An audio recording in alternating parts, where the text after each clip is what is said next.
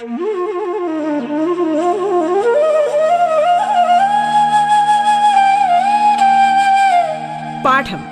കേട്ടു പഠിക്കാൻ റേഡിയോ കേരളയിലൂടെ.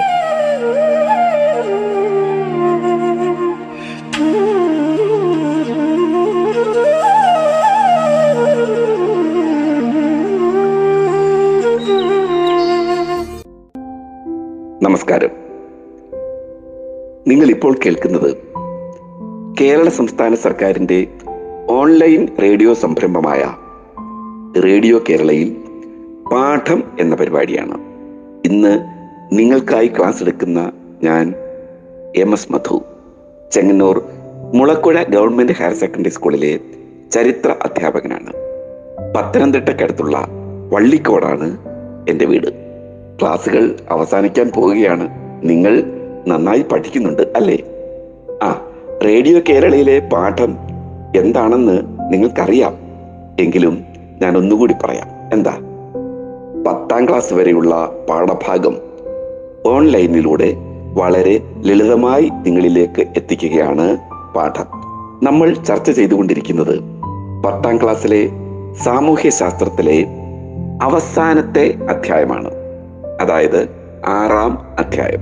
അതിന്റെ പേര് സമരവും സ്വാതന്ത്ര്യവും. നമ്മൾ കുറച്ച് ചർച്ച ചെയ്തു. ഇന്ന് ആരംഭിക്കുന്നത് പൂർണ സ്വരാജും സിവിൽ നിയമലംഘനവും എന്ന പാഠഭാഗം മുതലാണ്. എന്താ? നമുക്ക് ക്ലാസ് ആരംഭിക്കാം. ശരി. പൂർണ സ്വരാജും സിവിൽ നിയമലംഘനവും. ഇന്ത്യൻ സ്വാതന്ത്ര്യ സമരത്തിലെ വഴിത്തിരിവായിരുന്നു ആയിരത്തി തൊള്ളായിരത്തി ഇരുപത്തി ഒൻപതിൽ ലാഹോറിൽ വെച്ച് ജവഹർലാൽ നെഹ്റുവിന്റെ അധ്യക്ഷതയിൽ നടന്ന ഇന്ത്യൻ നാഷണൽ കോൺഗ്രസിന്റെ സമ്മേളനം. ഈ സമ്മേളനത്തിൽ എന്തൊക്കെ തീരുമാനങ്ങളാണ് കൈക്കൊണ്ടത് എന്നറിയാമോ? പറയാം. ഇന്ത്യൻ സ്വാതന്ത്ര്യ സമരത്തിന്റെ അന്തിമ ലക്ഷ്യം പൂർണ സ്വരാജ് അഥവാ സമ്പൂർണ സ്വാതന്ത്ര്യം ആണെന്ന് ഈ സമ്മേളനമാണ് പ്രഖ്യാപിക്കുന്നത്. ഗാന്ധിജിയുടെ നേതൃത്വത്തിൽ സിവിൽ നിയമലംഘനം ആരംഭിക്കാൻ തീരുമാനിക്കുന്നു ലാഹോർ സമ്മേളനം. ബ്രിട്ടീഷുകാരുടെ ജനവിരുദ്ധമായ സിവിൽ നിയമ നിയമങ്ങളെ ലംഘിക്കുക എന്നതായിരുന്നു ഇതുകൊണ്ട് ഉദ്ദേശിച്ചത്. ഈ സമരത്തിന്റെ ഭാഗമായി ഗാന്ധിജി മുന്നോട്ട് വെച്ച ചില ആവശ്യങ്ങളുണ്ട്. അതെന്താണെന്ന് നമുക്ക് ചർച്ച ചെയ്യാം. എന്താ? ആ ഗാന്ധിജി മുന്നോട്ട് വെച്ച ആവശ്യങ്ങൾ. ഉപ്പ് നികുതി എടുത്തു കളയുക. കൃഷിക്കാർക്ക് അൻപത് ശതമാനം നികുതി ഇളവ് നൽകുക. വിദേശ വസ്ത്രങ്ങളുടെ ഇറക്കുമതിക്ക് ചുമത്തുന്ന നികുതി വർദ്ധിപ്പിക്കുക. രാഷ്ട്രീയ തടവുകാരെ വിട്ടയക്കുക. സൈനിക ചെലവും ഉയർന്ന ഉദ്യോഗസ്ഥരുടെ ശമ്പളവും വെട്ടിക്കുറയ്ക്കുക. ഇന്ത്യക്കാരെ നിരീക്ഷിക്കുന്നതിനായി നിയോഗിച്ചിട്ടുള്ള രഹസ്യാന്വേഷണ വിഭാഗത്തെ പിരിച്ചുവിടുക. തീരദേശ കപ്പൽ ഗതാഗതം ആരംഭിക്കുക. സമ്പൂർണ മദ്യനിരോധനം നടപ്പാക്കുക. ഇവയൊക്കെയായിരുന്നു.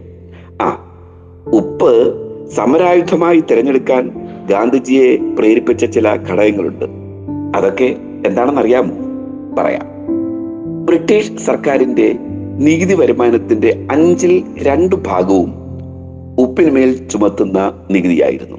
തദ്ദേശീയരായ ചെറുകിട ഉപ്പുൽപാദകർക്കുമേൽ ഉപ്പുണ്ടാക്കുന്നതിന് നിരോധനം ഏർപ്പെടുത്തി. ഉപ്പിന്റെ വില മൂന്ന് മടങ്ങ് വർദ്ധിച്ചു. സാധാരണക്കാരെ ഉണർത്താൻ ഉതകുന്ന ഒരു മുദ്രാവാക്യമായിരുന്നു ഉപ്പ് നികുതി എടുത്തു കളയുക എന്നത്. ആ നിയമം ലംഘിക്കുന്നതിനായി നിയമ ലംഘന സമരത്തിന്റെ ശക്തി വിശദീകരിച്ചുകൊണ്ട് ഗാന്ധിജി പറഞ്ഞ വാക്കുകളാണ് ഇനി പറയാൻ പോകുന്നത്. ശ്രദ്ധിച്ച് കേൾക്കണം കേട്ടോ. ഏഴ് ലക്ഷം ഗ്രാമങ്ങളിലെ പത്തു പേർ വീതം ഉപ്പ് കുറുക്കാൻ തുടങ്ങിയ തുടങ്ങുകയാണെങ്കിൽ ഈ സർക്കാരിന് എന്തു ചെയ്യാൻ കഴിയും? നിങ്ങൾക്ക് ഊഹിക്കാവുന്നതിൽ ഏറ്റവും നീചനായ സ്വേച്ഛാധിപതി പോലും സമാധാനപരമായി നിയമങ്ങൾ ലംഘിക്കുന്ന ജനതയെ പീരങ്കി കൊണ്ട് നേരിടാൻ ഊറ്റം കാണിക്കുകയില്ല. നിങ്ങൾ ഒരൽപ്പം സ്വയം മാറാൻ തയ്യാറായാൽ നമുക്ക് ഈ സർക്കാരിനെ കുറഞ്ഞ സമയം കൊണ്ട് ക്ഷീണിപ്പിക്കുവാൻ കഴിയുമെന്ന് ഞാൻ നിങ്ങൾക്ക് ഉറപ്പ് നൽകുന്നു. മനസ്സിലായോ? ആ ഗാന്ധിജിയുടെ ആഹ്വാനം ഏറ്റെടുത്ത ജനങ്ങൾ ഇന്ത്യയുടെ വിവിധ ഭാഗങ്ങളിൽ ഉപ്പ് കുറുക്കി നിയമലംഘനത്തിൽ പങ്കാളികളായി.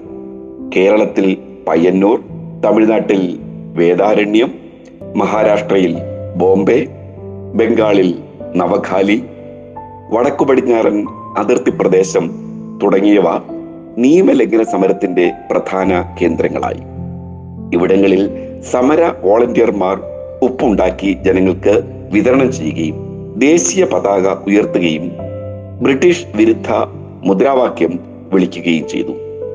ഗുജറാത്തിലെ തരാസന ഉപ്പ് നിർമ്മാണശാലയിലേക്ക് സരോജിനി നായിഡുവിന്റെ നേതൃത്വത്തിൽ പുറപ്പെട്ട സത്യഗ്രഹികളെ വളരെ നിഷ്ഠൂരമായ രീതിയിൽ ബ്രിട്ടീഷ് പോലീസ് നേരിട്ടു. ആ ഉപ്പ് സത്യാഗ്രഹത്തെ തുടർന്ന് ബ്രിട്ടീഷ് ഗവൺമെന്റ് ഗാന്ധിജിയെ അറസ്റ്റ് ചെയ്യുകയും സമരം ക്രൂരമായി അടിച്ചമർത്തുകയും ചെയ്തു. ആ ഈ കാലഘട്ടത്തിൽ നടന്ന ഒരു സംഭവമാണ് വട്ടമേശ സമ്മേളനങ്ങൾ. നിങ്ങൾ കേട്ടിട്ടുണ്ട്. എങ്കിലും അതേക്കുറിച്ച് ഒന്ന് സൂചിപ്പിക്കാം. ഇന്ത്യയിൽ നടപ്പിൽ വരുത്തേണ്ട ഭരണപരിഷ്കാരങ്ങളെ കുറിച്ച് ചർച്ച ചെയ്യാനായി ബ്രിട്ടീഷ് ഗവൺമെന്റ് ലണ്ടനിലെ ജെയിംസ് പാലസിൽ ആയിരത്തി തൊള്ളായിരത്തി മുപ്പത് ആയിരത്തി തൊള്ളായിരത്തി മുപ്പത്തി ഒന്ന് ആയിരത്തി തൊള്ളായിരത്തി മുപ്പത്തിരണ്ട് എന്നീ വർഷങ്ങളിൽ മൂന്ന് വട്ടമേശ സമ്മേളനങ്ങൾ വിളിച്ചു ചേർത്തു. രണ്ടാം വട്ടമേശ സമ്മേളനത്തിൽ ഇന്ത്യൻ നാഷണൽ കോൺഗ്രസിനെ പ്രതിനിധീകരിച്ച് ഗാന്ധിജിയാണ് പങ്കെടുത്തത്. ആ ഇനി നമ്മൾ വളരെ പ്രധാനപ്പെട്ട ഒരു സമരത്തെ കുറിച്ചാണ് ചർച്ച ചെയ്യുന്നത്. ഗാന്ധിജി പങ്കെടുത്ത ഏറ്റവും പ്രധാനപ്പെട്ട മൂന്ന് സമരങ്ങളിൽ അവസാനത്തേതാണ് ക്വിറ്റ് ഇന്ത്യ. ബ്രിട്ടീഷുകാർ ഇന്ത്യ വിടുക എന്ന മുദ്രാവാക്യം ഉയർത്തിക്കൊണ്ടുള്ള സമരം. അതേക്കുറിച്ച് നമുക്ക് ചർച്ച ചെയ്യാം. ബ്രിട്ടീഷുകാർ ഇന്ത്യ വിടുക. ഇതാ ഒരു മന്ത്രം. ഒരു കൊച്ചു മന്ത്രം ഞാൻ നിങ്ങൾക്ക് തരുന്നു. നിങ്ങളുടെ ഓരോ ശ്വാസവും അതിന് ആവിഷ്കാരം നൽകണം. പ്രവർത്തിക്കുക അല്ലെങ്കിൽ മരിക്കുക. നാം ഒന്നുകിൽ ഇന്ത്യയെ സ്വതന്ത്രമാക്കും അല്ലെങ്കിൽ ആ ശ്രമത്തിൽ മരിക്കും. നാം നമ്മുടെ അടിമത്തം തുടരുന്നത് കാണാൻ ജീവിച്ചിരിക്കുകയില്ല. ഗാന്ധിജിയുടെ വാക്കുകളാണിത്. ആയിരത്തി തൊള്ളായിരത്തി നാൽപ്പത്തിരണ്ട് ഓഗസ്റ്റ് എട്ടിന് ബോംബെയിൽ ചേർന്ന കോൺഗ്രസ് സമ്മേളനത്തിൽ ഗാന്ധിജി ജനങ്ങളോട് പറഞ്ഞ വാക്കുകളാണിത്. ഇന്ത്യൻ നാഷണൽ കോൺഗ്രസ് ഗാന്ധിജിയുടെ നേതൃത്വത്തിൽ നടത്തിയ അവസാനത്തെ ബഹുജന സമരമായ ക്വിറ്റ് ഇന്ത്യ സമരത്തിനുള്ള ആഹ്വാനമായിരുന്നു ഇത്. സിവിൽ നിയമലംഘന സമരം പോലെ ജനകീയമായ മറ്റൊരു സമരമായിരുന്നു കിറ്റിന്റെ സമരം. എല്ലാ അധികാരങ്ങളും ഇന്ത്യയ്ക്ക് കൈമാറി ഇന്ത്യ വിടാൻ ബ്രിട്ടീഷുകാരെ നിർബന്ധിക്കുന്ന അഹിംസയിൽ ഊന്നിയുള്ള ഒരു സമരമാണ് ഇതിലൂടെ ഇന്ത്യൻ നാഷണൽ കോൺഗ്രസ് വിഭാവനം ചെയ്തത്. കിറ്റിന്റെ സമരത്തിന് കാരണമായ ചില ഘടകങ്ങളുണ്ട്. അതെന്താണെന്ന് അറിയാമോ ഇന്ത്യയിൽ ഭരണഘടനാ പരിഷ്കാരങ്ങൾ നടപ്പിലാക്കാൻ ബ്രിട്ടൻ കാണിച്ച വൈമനസ്യം. വിലക്കയറ്റവും ക്ഷാമവും മൂലമുള്ള ജനങ്ങളുടെ അതൃപ്തി. രണ്ടാം ലോകയുദ്ധത്തിൽ ബ്രിട്ടൻ പരാജയപ്പെടുമെന്ന തോന്നൽ. ഈ സമരത്തിന്റെ ഭാഗമായി ഗാന്ധിജി ജനങ്ങൾക്ക് ചില നിർദ്ദേശങ്ങൾ നൽകിയിരുന്നു. അതെന്താണെന്ന് നോക്കാം. നാട്ടുരാജാക്കന്മാർ സ്വന്തം ജനങ്ങളുടെ പരമാധികാരം അംഗീകരിക്കണം. കർഷകർ ഭൂനികുതി കൊടുക്കാൻ കൂട്ടാക്കരുത്. സർക്കാർ ജീവനക്കാർ രാജിവെക്കാതെ ദേശീയ പ്രസ്ഥാനത്തോടുള്ള കൂറ് പരസ്യമാക്കണം. പട്ടാളക്കാർ സ്ഥാനങ്ങൾ വെടിയാതെ സ്വന്തം ആൾക്കാർക്ക് നേരെ വെടിവെക്കാൻ വിസമ്മതിക്കണം. സ്വാതന്ത്ര്യ പ്രാപ്തി വരെ പിടിച്ചു നിൽക്കാൻ കഴിയുമെങ്കിൽ വിദ്യാർത്ഥികൾ പഠനം ഉപേക്ഷിക്കണം. ഗാന്ധിജി അടക്കമുള്ള നേതാക്കളെ അറസ്റ്റ് ചെയ്ത ബ്രിട്ടീഷ് സർക്കാർ പ്രക്ഷോഭത്തെ അതിക്രൂരമായി നേരിട്ടു. അക്രമാസക്തരായ ജനങ്ങൾ പലയിടങ്ങളിലും ഗവൺമെന്റ് കെട്ടിടങ്ങൾ ഇലക്ട്രിക് ലൈനുകൾ ഗതാഗത മാർഗങ്ങൾ തുടങ്ങിയവ തകർത്തു. ആയിരത്തി തൊള്ളായിരത്തി നാൽപ്പത്തി രണ്ടിൽ രണ്ട് അവസാനി അവസാനിക്കുമ്പോൾ ഇന്ത്യയാകെ സമരത്തിന്റെ തീച്ചൂളയിലായിരുന്നു. സ്വാതന്ത്ര്യം നേടാനുള്ള ഇന്ത്യൻ ജനതയുടെ നിശ്ചയദാർഢ്യത്തിനുള്ള തെളിവായിരുന്നു കിറ്റ് ഇന്ത്യ സമരം കിറ്റ് ഇന്ത്യ പ്രസ്ഥാനം. ആ ഇനി നമ്മൾ ചർച്ച ചെയ്യുന്നത് ഗാന്ധിയൻ സമര രീതിയിൽ നിന്നും വേറിട്ട സമരമാർഗങ്ങളെ കുറിച്ചാണ് വേറിട്ട വഴികൾ.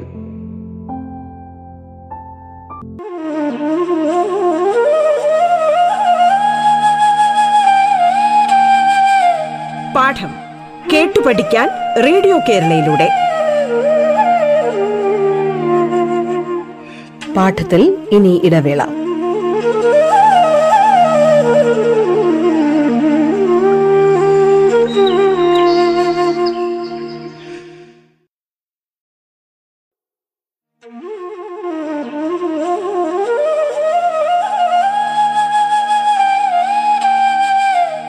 പാഠം കേട്ടു പഠിക്കാൻ റേഡിയോ കേരളയിലൂടെ.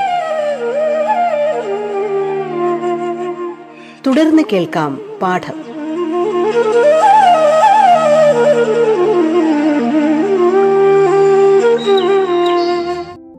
വേറിട്ട വഴികൾ. ഗാന്ധിയൻ സമരരീതികളിൽ നിന്നും ആശയങ്ങളിൽ നിന്നും വ്യത്യസ്തമായ കാഴ്ചപ്പാടുണ്ടായിരുന്ന പ്രസ്ഥാനങ്ങളും വ്യക്തികളും ഇന്ത്യയുടെ ദേശീയ സ്വാതന്ത്ര്യ സമരത്തിൽ നിർണായകമായ പങ്കുവഹിച്ചിരുന്നു ഇന്ത്യയുടെ സ്വാതന്ത്ര്യം തന്നെയായിരുന്നു അവരുടെയും ലക്ഷ്യം. ഗാന്ധിജിയുടെ ബഹിഷ്കരണ സമര രീതിയെ എതിർത്ത സി ആർ ദാസ് മോത്തിലാൽ നെഹ്റു എന്നിവർ ആയിരത്തി തൊള്ളായിരത്തി ഇരുപത്തി മൂന്നിൽ സ്വരാജ് പാർട്ടിക്ക് രൂപം നൽകി. നിയമനിർമ്മാണ സഭകളെ നമ്മൾ ബഹിഷ്കരിക്കുകയല്ല മറിച്ച് പോരാട്ടത്തിനും ബദൽ അഭിപ്രായത്തിനുമുള്ള വേദികളാക്കണം എന്ന് അവർ ആവശ്യപ്പെടുകയും നിയമനിർമ്മാണ സഭകളിലേക്ക് മത്സരിക്കുകയും ചെയ്തു. ക്രമേണ ഗാന്ധിയൻ സമര രീതികളുള്ള വിയോജിപ്പ് കൂടുതൽ ശക്തമായ രീതിയിൽ പ്രകടമാകാൻ തുടങ്ങി. പഞ്ചാബ് രാജസ്ഥാൻ ഉത്തർപ്രദേശ് ബീഹാർ എന്നിവിടങ്ങളിലെ വിപ്ലവകാരികൾ ഡൽഹിയിൽ വെച്ച് ആയിരത്തി തൊള്ളായിരത്തി ഇരുപത്തി എട്ടിൽ ഹിന്ദുസ്ഥാൻ സോഷ്യലിസ്റ്റ് റിപ്പബ്ലിക്കൻ അസോസിയേഷൻ എന്ന സംഘടനയ്ക്ക് രൂപം നൽകി. ഭഗത് സിംഗ് ചന്ദ്രശേഖർ ആസാദ് രാജ്ഗുരു സുഖദേവ് തുടങ്ങിയവരായിരുന്നു ഇതിന് നേതൃത്വം നൽകിയത്. സായുധ വിപ്ലവത്തിനായി ഇവർ ആരംഭിച്ച സേനാ വിഭാഗമാണ് റിപ്പബ്ലിക്കൻ ആർമി.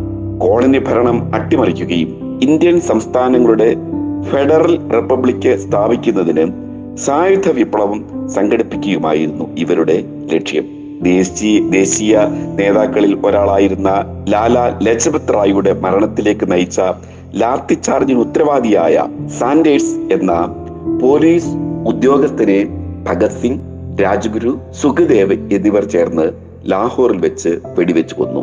പൗരാവകാശങ്ങൾ പരിമിതപ്പെടുത്താനുള്ള കരി നിയമങ്ങൾ പാസാക്കുന്നതിൽ പ്രതിഷേധിച്ചുകൊണ്ട് ഭഗത് സിംഗും ബിദുകേശ്വർ ദത്തും ചേർന്ന് സെൻട്രൽ ലെജിസ്ലേറ്റീവ് അസംബ്ലിയിൽ ബോംബെറിഞ്ഞു. തുടർന്ന് അറസ്റ്റ് വരിച്ചു ആയിരത്തി തൊള്ളായിരത്തി മുപ്പത്തി ഒന്ന് മാർച്ച് ഇരുപത്തി മൂന്നിന് ഭഗത് സിംഗിനെയും സുഖദേവിനെയും രാജ്ഗുരുവിനെയും ബ്രിട്ടീഷുകാർ തൂക്കിക്കൊന്നു. ഇന്ത്യയുടെ സ്വാതന്ത്ര്യത്തിനായി രൂപീകരിക്കപ്പെട്ട ചില വിപ്ലവ സംഘടനകളെയും അവയുടെ നേതാക്കന്മാരെയും നമുക്കൊന്ന് പരിചയപ്പെടാം. എന്താ? അഭിനവ് ഭാരത് സൊസൈറ്റി. അതിന്റെ നേതാവ് V D Savarkar. Anushilan Samiti. Barindra Kumar Ghosh Pulin Behari Das. Ghadar party. അതിന്റെ നേതാവ് Lala Hardayal Indian republican army. അതിന് നേതൃത്വം കൊടുത്തത് സൂര്യസെൻ. റഷ്യൻ വിപ്ലവത്തിൽ നിന്ന് പ്രചോദനം ഉൾക്കൊണ്ട് ആയിരത്തി തൊള്ളായിരത്തി മുപ്പതുകളോടെ സോഷ്യലിസ്റ്റ് ആശയങ്ങൾ ഇന്ത്യയിൽ പ്രചരിക്കാൻ തുടങ്ങി. ആ ആശയങ്ങൾ കോൺഗ്രസിനുള്ളിലെ ഒരു വിഭാഗത്തെയും സ്വാധീനിച്ചു. ജവഹർലാൽ നെഹ്റു സുഭാഷ് ചന്ദ്രബോസ് ജയപ്രകാശ് നാരായണൻ അരുണ അസഫലി എന്നിവർ ചേർന്ന് കോൺഗ്രസ് പാർട്ടിക്കുള്ളിൽ കോൺഗ്രസ് സോഷ്യലിസ്റ്റ് വിഭാഗത്തിന് നേതൃത്വം നൽകി. ആയിരത്തി തൊള്ളായിരത്തി മുപ്പത്തി നാലിൽ ബോംബെയിൽ ചേർന്ന സമ്മേളനത്തിൽ ജയപ്രകാശ് നാരായണന്റെ നേതൃത്വത്തിൽ കോൺഗ്രസ് സോഷ്യലിസ്റ്റ് പാർട്ടി രൂപം കൊണ്ടു.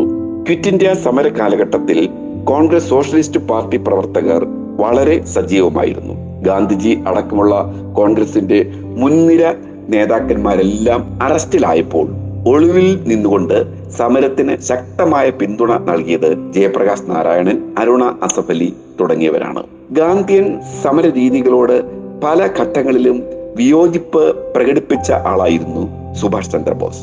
കോൺഗ്രസ് വിട്ട അദ്ദേഹം ഫോർവേഡ് ബ്ലോക്ക് എന്ന രാഷ്ട്രീയ പാർട്ടിക്ക് രൂപം നൽകി. പിന്നീട് ഇന്ത്യയുടെ സ്വാതന്ത്ര്യത്തിനായി റാഷ് ബിഹാരി ബോസ് രൂപീകരിച്ച ഇന്ത്യൻ നാഷണൽ ആർമി അഥവാ ഐ എൻ എയുടെ നേതൃത്വം അദ്ദേഹം ഏറ്റെടുത്തു. സിംഗപ്പൂരിൽ വെച്ച് സ്വാതന്ത്ര്യ സ്വതന്ത്ര ഭാര- ഭാരതത്തിന് ഒരു താൽക്കാലിക ഗവൺമെന്റ് അദ്ദേഹത്തിന്റെ നേതൃത്വത്തിൽ രൂപീകരിച്ചു. ബ്രിട്ടീഷുകാരെ ഇന്ത്യൻ മണ്ണിൽ നിന്ന് തൂത്തെറിയാനുള്ള സമരം നടത്തുക എന്നതായിരുന്നു താൽക്കാലിക ഗവൺമെന്റിന്റെ പ്രധാന ചുമതല. ഇന്ത്യൻ നാഷണൽ ആർമിയുടെ വനിതാ വിഭാഗമായി ഝാൻസി റാണി റെജിമെന്റ് രൂപീകരിച്ചു. ഇതിന്റെ ചുമതല മലയാളിയായ ക്യാപ്റ്റൻ ലക്ഷ്മിക്കായിരുന്നു. ജപ്പാന്റെ സഹായത്തോടെ സുഭാഷ് ചന്ദ്രബോസിന്റെ നേതൃത്വത്തിലുള്ള ഇന്ത്യൻ നാഷണൽ ആർമി ഇന്ത്യയുടെ വടക്ക് കിഴക്കൻ അതിർത്തി വരെ എത്തുകയും ഇംഫാലിൽ ദേശീയ പതാക ഉയർത്തുകയും ചെയ്തു. തൊഴിലാളി കർഷക പ്രസ്ഥാനങ്ങൾ. റഷ്യൻ വിപ്ലവത്തെ തുടർന്ന് സോഷ്യലിസ്റ്റ് ആശയങ്ങളുടെ സ്വാധീനം ഇന്ത്യയിൽ തൊഴിലാളി പ്രസ്ഥാനങ്ങൾ രൂപീകരിക്കുന്നതിന് ഇടയാക്കി. Ahmedabad textile association Madras labour union എന്നിവയാണ് ആദ്യകാലത്ത് ഇന്ത്യയിൽ രൂപീകരിക്കപ്പെട്ട തൊഴിലാളി സംഘടനകൾ. ആയിരത്തി തൊള്ളായിരത്തി ഇരുപതിൽ എൻ എം ജോഷി ലാല ലജപത് റായ് എന്നിവർ മുൻകൈയെടുത്ത് അഖിലേന്ത്യാ trade union congress A I T U C രൂപീകരിച്ചു. ബ്രിട്ടീഷുകാരുടെ നികുതി നയങ്ങളും സെമീന്ദാർമാരുടെ ചൂഷണവും കാർഷിക ഉൽപ്പന്നങ്ങൾക്കുണ്ടായ വിലയിടിവും കർഷകരുടെ ഇടയിൽ കൂട്ടായ്മയുടെ ആവശ്യകത ബോധ്യപ്പെടുത്തി. ഇത് കർഷക പ്രസ്ഥാനങ്ങളുടെ രൂപീകരണത്തിന് കാരണമായി. എൻ ജി രംഗ അടക്കമുള്ള കർഷക നേതാക്കളുടെ ശ്രമഫലമായി ലാഹോറിൽ വെച്ച് അഖിലേന്ത്യാ കിസാൻ കോൺഗ്രസ് സ്ഥാപിതമായി. പിൽക്കാലത്ത് ഇത് അഖിലേന്ത്യാ കിസാൻ സഭ എന്ന് പേര് സ്വീകരിച്ചു. ബോംബെയിലെ അഖിലേന്ത്യാ കിസാൻ സമിതി സമ്മേളനത്തിൽ വെച്ച് കർഷകരുടെ ആവശ്യങ്ങൾ ഉൾക്കൊള്ളിച്ചുകൊണ്ട് ഒരു കിസാൻ മാനുഫെസ്റ്റോയ്ക്ക് രൂപം നൽകി. ബ്രിട്ടീഷുകാരുടെ സാമ്രാജ്യത്വ നയങ്ങളെയും ഇന്ത്യയിൽ നിലനിന്ന ഫ്യൂഡൽ വ്യവസ്ഥയെയും ഒരുപോലെ എതിർത്ത തൊഴിലാളികളുടെയും കർഷകരുടെയും നിലപാടുകൾ ഇന്ത്യയുടെ വിവിധ ഭാഗങ്ങളിൽ കലാപങ്ങൾക്കും സമരങ്ങൾക്കും വഴിതെളിച്ചു. ഇന്ത്യയിൽ നടന്ന പ്രധാന സമരങ്ങൾ ബംഗാളിലെ തേഭാഗ സമരം ആന്ധ്രാപ്രദേശിലെ തെലങ്കാന സമരം ബോംബെയിലെ നാവിക കലാപം എന്നിവയാണ്. ഇനി നമുക്ക് അവസാന ഘട്ടത്തിലേക്ക് കടക്കാം. സ്വാതന്ത്ര്യത്തിലേക്ക്. രണ്ടാം ലോകയുദ്ധം ലോകത്താകമാനം സാമ്രാജ്യത്വത്തിന്റെ തകർച്ചയ്ക്ക് കാരണമായി. ബ്രിട്ടൻ സാമ്പത്തികമായി ദുർബലമാകുകയും അതുവഴി കോളനികൾ നിലനിർത്താനുള്ള ശേഷി നഷ്ടപ്പെടുകയും ചെയ്തു. ഇന്ത്യയോട് അനുഭാവം പുലർത്തിയിരുന്ന ക്ലമന്റ് ആറ്റ്ലിയുടെ നേതൃത്വത്തിൽ ലേബർ പാർട്ടി ബ്രിട്ടനിൽ അധികാരത്തിൽ വന്നതും സ്വാതന്ത്ര്യ സമ്പാദനം എളുപ്പമാക്കി. എന്നാൽ മുഹമ്മദ് അലി ജിന്നയുടെ നേതൃത്വത്തിൽ സർവേന്ത്യ ലീഗ് പാകിസ്ഥാൻ എന്ന പ്രത്യേക രാജ്യം വേണമെന്ന് ആവശ്യപ്പെട്ടു. തുടർന്ന് ഈ പ്രശ്നം പരിഹരിച്ച് ഇന്ത്യയ്ക്ക് സ്വാതന്ത്ര്യം നൽകാനുള്ള പ്രവർത്തനങ്ങൾക്കായി മൗണ്ട് ബാറ്റൻ പ്രഭുവിനെ ഇന്ത്യയുടെ വൈസ്രോയിയായി നിയമിച്ചു. ഇന്ത്യയെ വിഭജിക്കാതെ അധികാര കൈമാറ്റം സാധ്യമല്ലെന്ന് മനസ്സിലാക്കിയ മൗണ്ട് ബാറ്റൻ അതിനുവേണ്ടി ഒരു പദ്ധതി തയ്യാറാക്കി. ഈ പദ്ധതിയാണ് മൗണ്ട് ബാറ്റൻ പദ്ധതി. ആയിരത്തി തൊള്ളായിരത്തി നാൽപ്പത്തി ഏഴ് ജൂലൈയിൽ ബ്രിട്ടീഷ് പാർലമെന്റ് ഇന്ത്യൻ സ്വാതന്ത്ര്യ നിയമം അഥവാ ഇന്ത്യൻ ഇൻഡിപെൻഡൻസ് ആക്ട് പാസാക്കി ഇന്ത്യ പാകിസ്ഥാൻ എന്നീ രണ്ട് സ്വതന്ത്ര രാജ്യങ്ങൾ നിലവിൽ വന്നു. സ്വതന്ത്ര ഇന്ത്യയുടെ ആദ്യത്തെ പ്രധാനമന്ത്രിയായി ജവഹർലാൽ നെഹ്റു സത്യപ്രതിജ്ഞ ചെയ്ത് അധികാരമേറ്റു. ആയിരത്തി തൊള്ളായിരത്തി നാൽപ്പത്തി ഏഴ് ആഗസ്റ്റ് പതിനഞ്ചിന് ഇന്ത്യയ്ക്ക് ലഭിച്ച സ്വാതന്ത്ര്യം അനേകായിരം ലക്ഷക്കണക്കിന് ജനങ്ങളുടെ കണ്ണീരും രക്തത്തിന്റെയും ഫലമാണ്. അപ്പോൾ നമുക്ക് ചരിത്ര ക്ലാസ് അവസാനിപ്പിക്കാം. നിങ്ങൾ നന്നായി പരീക്ഷ പഠിച്ച് എഴുതണം. അതുപോലെ തന്നെ ചരിത്രം പഠിക്കുന്നത് പാഠപുസ്തകത്തിലൂടെ മാത്രമല്ല എന്ന തിരിച്ചറിവും നിങ്ങൾക്കുണ്ടാകണം. ധാരാളം വായിക്കണം. അപ്പൊ നമുക്ക് ക്ലാസ് അവസാനിപ്പിക്കാം. താങ്ക് യു വെരി മച്ച്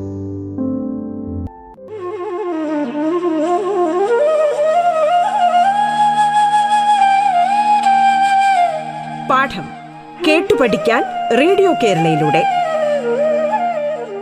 പാഠത്തിന്റെ ഇന്നത്തെ അധ്യായം പൂർണമാകുന്നു. ഇനി അടുത്ത ദിവസം കേൾക്കാം. നമസ്കാരം.